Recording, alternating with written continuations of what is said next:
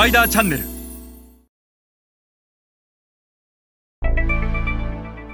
皆さんこんにちは。スパイダーの森部です、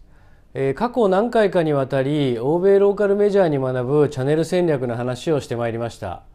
えー今日はこの現地で高いマーケットシェアを獲得している欧米ローカルメジャーの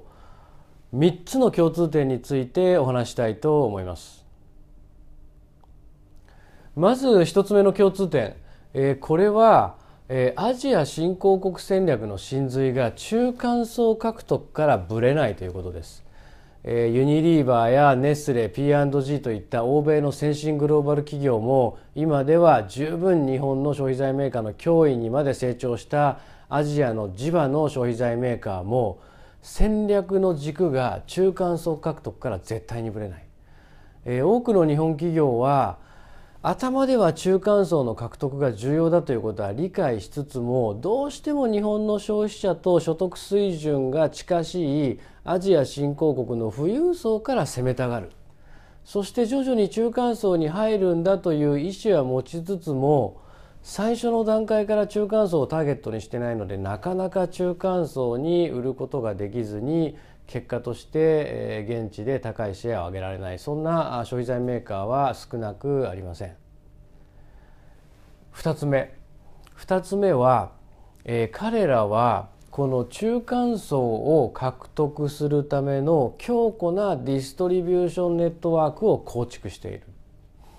えーつまりアジア新興国の最大の魅力は中間層であるとそしてこの中間層が購買をする接点を持つ店舗というのはもちろん近代小売もあるんだけども数十万数百万存在する伝統小売が非常に重要になってくる。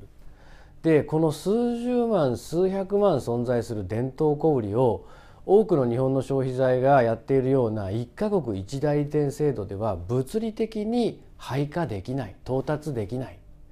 結果として中間層の獲得ができないと。ただ欧米の先進グローバル企業やローカルの消費財メーカーは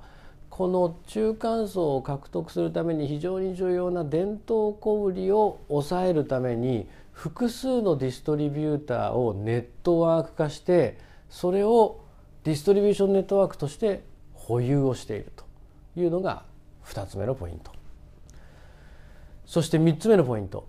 これは現地法人がないんであれば近代小売も当然ながらディストリビューターを使うということになるんですが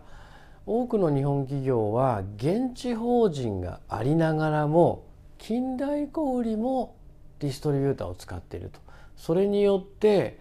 近代小売とのコミュニケーションがまず不足する。近代小売は数が限られているにもかかわらずディストリビューターを活用することで確かに労力は楽なんだけどその分余計なマージンを払うので価格競争力が持てないと。そういった結果になっております。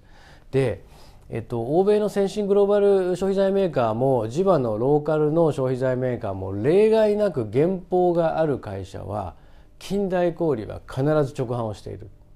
近代小売を原稿があるのにディストリビューターを使っているのなんかは一社の例外もございません。つまりえー成功をしている欧米の先進グローバル消費財メーカーや今では日本企業の十分な脅威とまで成長したアジアの地場の消費財メーカーには本社に確固たる戦略を持っている。本社が確固たる戦略を持っている。したがって原稿を出してとにかく駐在員を送り込んで走りながら考えろと。気合と根性で何とかせえということは一切ない。全てが確固たる戦略をベースにチャンネル構築が行われチャンネル戦略が実行されていると。ここが日系と現地で成功している欧米ローカルの先進プレイヤーとの大きな違いです。私たちも東京の本社がいかに、えー、確固たるチャンネル戦略を持つかということが重要になってくるのです。それではまた皆さん次回お会いいたしましょう。